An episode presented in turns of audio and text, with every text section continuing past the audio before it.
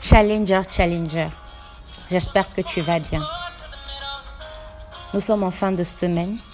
Aujourd'hui, c'est le vendredi 8 février 2019. Et Dieu nous fait grâce de nouveau nous connecter à sa parole au travers de ce Bible Challenge.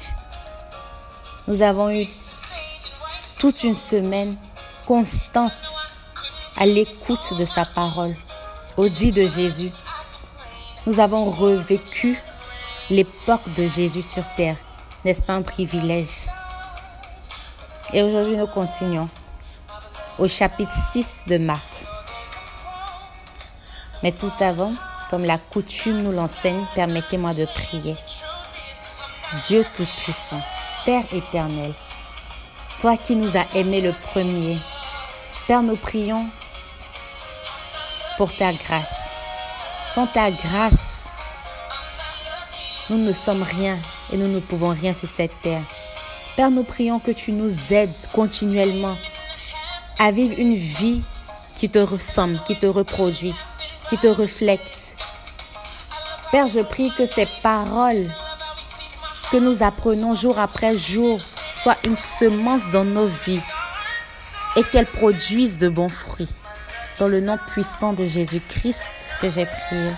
Amen. Le chapitre 6 commence par l'histoire de Jésus qui va dans sa ville natale, mais que les Nazaréens ne croient pas en lui. Le verset 1. Jésus quitta cet endroit et se rendit dans la ville où il avait grandi. Ses disciples l'accompagnaient. Le jour du sabbat, il se mit à enseigner dans la synagogue. Ses nombreux auditeurs furent étonnés. Il disait, D'où a-t-il tout cela? Qui donc lui a donné cette sagesse et le pouvoir d'accomplir de tels miracles? N'est-ce pas lui, le charpentier, le fils de Marie, et le frère de Jacques, de Jos, de Jude et de Simon? Et ses sœurs ne vivent-elles pas ici parmi nous Et cela les empêchait de croire en lui. Hmm. Alors Jésus leur dit, un prophète est estimé partout, excepté dans sa ville natale, sa parenté, sa maison. Jésus ne put faire là aucun miracle, si ce n'est qu'il posa la main sur quelques malades et les guérit. Et il s'étonnait du manque de foi des gens de sa ville. Hier, nous avons étudié au chapitre 5 de Marc l'attitude que Jésus nous apprenait à adopter. Lorsque des personnes ne croient pas en toi, lorsque ces personnes ne croient pas, ne croient pas, du moins au plan de Dieu sur ta vie. L'histoire de la fille de Jairus. Elle était mourante, elle était même morte. Et Jésus la résurrection et la vie arriva dans cette maison. Et là, des personnes se mirent à pleurer. Et Jésus demanda à la famille de faire sortir ces personnes. Il resta dans la chambre de la jeune fille avec les parents et ses disciples, des personnes avec qui il pouvait connecter leur foi de façon collective et croire en la résurrection et la vie qui était présente pour un miracle. Et aujourd'hui, ce même Fils de Dieu est dans sa ville natale et des gens ne croient pas en lui. Ici, Jésus nous montre que le manque de foi ne permet de rien faire. Vous savez, à quel point Dieu veut nous aider dans nos vies, mais si nous n'avons pas la foi, si nous manquons de foi, cela ne peut en aucun cas activer sa force pour intervenir dans notre situation. Jésus voulait aider les gens de sa ville natale, mais ces personnes manquaient de foi. L'histoire continue en disant, Ensuite Jésus parcourut tous les villages et les environs pour y donner son enseignement. Il appela ses douze disciples et se mit à les envoyer deux par deux. Il leur donna le pouvoir de soumettre les esprits mauvais et leur fit ses recommandations. Ne prenez rien avec vous pour le voyage, sauf un bâton. Ne prenez pas de pain, ni de sac, ni d'argent dans votre poche. Mettez des sandales, mais n'emportez pas de chemise. Il leur dit encore, quand vous arriverez quelque part, restez dans la maison où l'on vous invitera, jusqu'au moment où vous quitteriez l'endroit. Jésus nous apprend ici que lorsque nous allons en mission, restons dans l'endroit qui nous a été indiqué. Quelle que soit la maison qui t'a été assignée, quel que soit le confort ou même encore l'hospitalité, Jésus dit, reste dans la maison qui t'a invité. Hmm, ça, c'est un message pour quelqu'un. Jésus continue en disant, jusqu'au moment où vous quitteriez l'endroit. Si les habitants d'une localité refusent de vous accueillir ou de vous écouter, partez de là et secouez la poussière de vos pieds.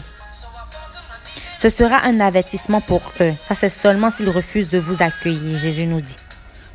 Les disciples s'en allaient donc proclamer à tous qu'il fallait changer de comportement.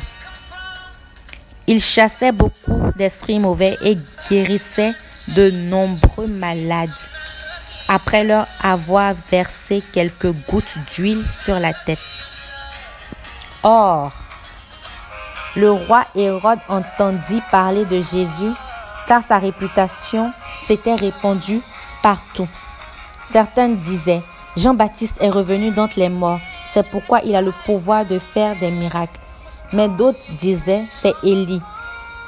D'autres encore disaient, c'est un prophète, pareil à l'un des prophètes d'autrefois. Quand Hérode entendit tout ce qui se racontait, il se dit, c'est Jean-Baptiste. Je lui ai coupé la tête, mais il est revenu à la vie. En effet, Hérode avait donné l'ordre d'arrêter Jean et de le jeter en prison, enchaîné.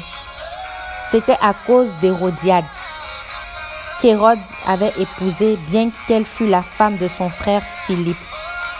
Car Jean disait à Hérode, il ne t'est pas permis de prendre la femme de ton frère. Hérodiade était remplie de haine contre Jean et voulait le faire exécuter. Mais elle, elle ne le pouvait pas. En effet, Hérode craignait Jean car il savait c'était un homme juste et saint et il le protégeait. Quand il l'écoutait, il était très embarrassé. Pourtant, il aimait l'écouter. Cependant, une occasion favorable se présenta pour Hérodiade. Le jour de l'anniversaire d'Hérode, celui-ci donna un banquet aux membres de son gouvernement, aux chefs de l'armée et aux notables de Galilée. La fille d'Hérodiade entra dans la salle et dansa. Elle plut à Hérode et à ses invités. Le roi dit alors à la jeune fille, demande-moi ce que tu voudras et je te le donnerai. Et il lui fit ce serment solennel. Je jure de te donner ce que tu demanderas, même la moitié de mon royaume, dit-il.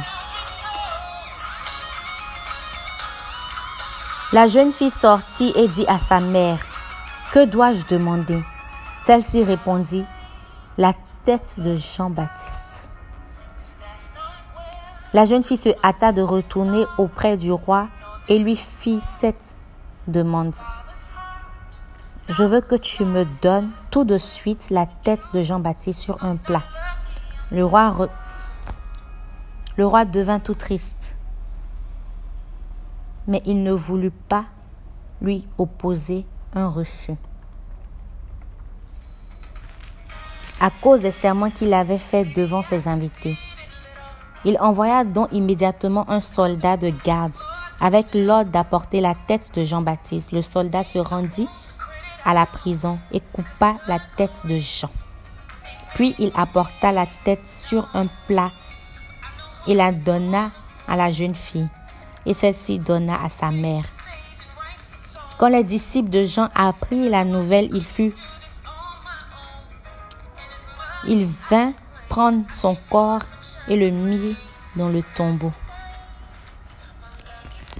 Le verset 30. Les apôtres vinrent auprès de Jésus et lui racontèrent tout ce qu'il avait fait et enseigné. Cependant, les gens qui allaient et venaient étaient si nombreux que Jésus et ses disciples n'avaient même pas le temps de manger. C'est pourquoi il leur dit, venez à moi dans un endroit isolé pour vous reposer un moment. Il partit donc dans la barque, seul vers un endroit isolé. Mais beaucoup de gens les virent s'éloigner et comprit où il allait. Il accourut alors de toutes les localités voisines et arrivait à pied à cet endroit avant Jésus et ses disciples. Wow. Quand Jésus sortit de la barque, il vit cette grande foule. Son cœur fut rempli de pitié pour ces gens, parce qu'ils ressemblaient à un troupeau sans berger, et il se mit à leur enseigner beaucoup de choses.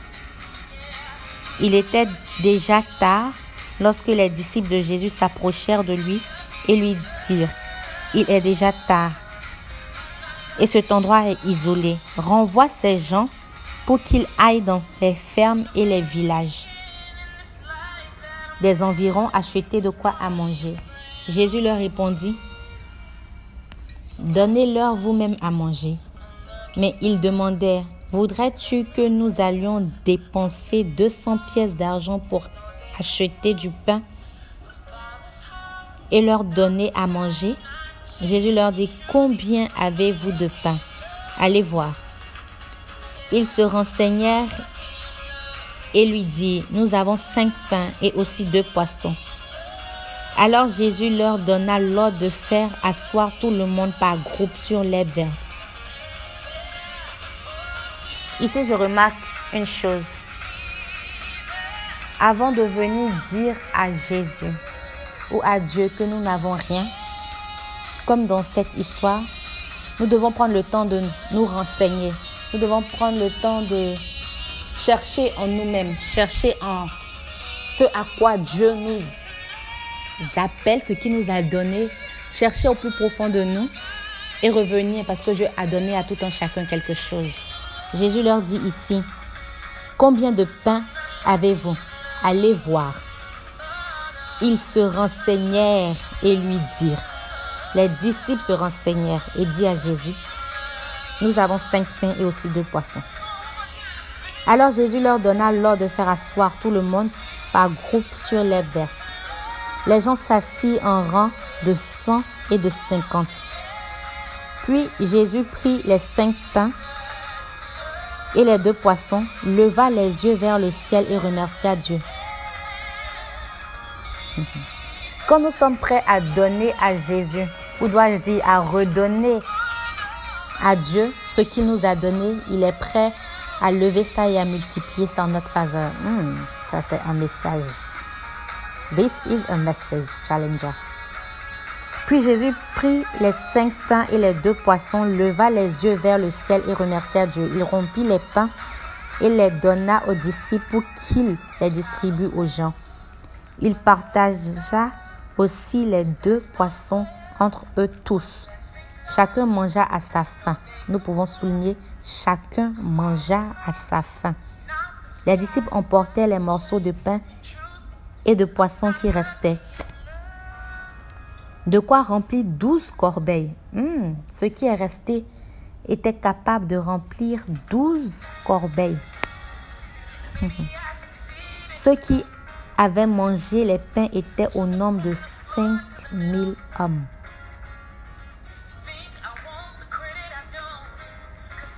Quand Jésus multiplie, il multiplie à fond. Le verset 45 nous dit, Aussitôt après, Jésus fit monter ses disciples dans la barque pour qu'ils passent avant lui de l'autre côté du lac, vers la ville de Bethsaïda, pendant que lui-même renverrait la foule. Après l'avoir congédié, il s'en alla avec il s'en alla sur une colline pour prier. Quand le soir fut venu, la barque était au milieu du lac et Jésus était seul à terre. Ici, nous voyons que Jésus s'est séparé de ses disciples. Il leur a demandé de le dévancer. Et Jésus est allé sur la colline pour prier. Jésus, fils du Dieu vivant,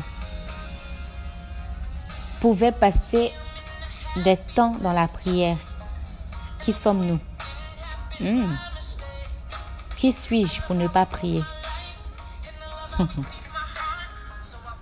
Verset 48 nous dit, il vit que ses disciples avaient beaucoup de peine à ramer parce que le vent soufflait contre eux. Alors tard dans la nuit, il se dirigea vers eux en marchant sur l'eau et il allait les dépasser. Quand il le vit marcher sur l'eau, il crut que c'était un fantôme et poussait des cris. En effet, tous le voyaient et étaient terrifiés. Mais aussitôt il leur parla. Courage, leur dit-il. C'est moi, n'ayez pas peur.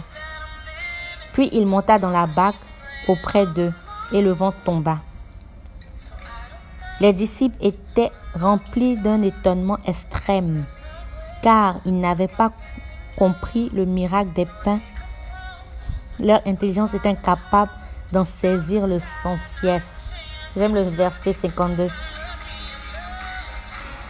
Le verset 52 nous montre ici que les disciples n'en revenaient toujours pas du miracle que Jésus venait de produire, celui de changer les pains, de multiplier les pains, de multiplier les pains. Mais alors que je pense à ce verset, je remarque aussi que Jésus, après avoir accompli un miracle extrême, celui de nourrir 5000 hommes et d'en remporter, de remporter 12 corbeilles de pain, Jésus n'est pas allé s'auto-proclamer, Jésus n'est pas allé chercher à se satisfaire par rapport au miracle qu'il venait d'accomplir. Mais bien au contraire, Jésus est rentré dans la présence de Dieu. Hmm. Quand Dieu travaille au travers de nous, est-ce que nous cherchons à être acclamés du monde? Est-ce que nous cherchons à avoir cette satisfaction de nous avons fait quelque chose, donc nous devons être appréciés? Ou est-ce que nous courons, ou dois-je dire recourons dans la présence de Dieu? C'était l'attitude de Jésus ici. Verset 52. Car ils n'avaient pas compris le miracle des pains. Leur intelligence était incapable d'en saisir le sens. Dieu apporte un miracle dans nos vies que notre intelligence sera incapable de saisir le sens. Yes. Verset 53. Ils achevèrent la traversée du lac et touchèrent terre dans la région de Génézareth. Il sortit de la barque et aussitôt on reconnut Jésus. Les gens coururent alors dans toute la région et se mit à lui apporter les malades sur les nattes, là où il entendait dire qu'il était. Partout où Jésus allait, dans les villes, les villages ou les fermes, les gens venaient mettre leurs malades sur les places sur les places publiques et le suppliait de les laisser toucher au moins le bord de son manteau. Tous ceux qui le touchaient étaient guéris. Challenger. C'est ici que prend fin le chapitre 6.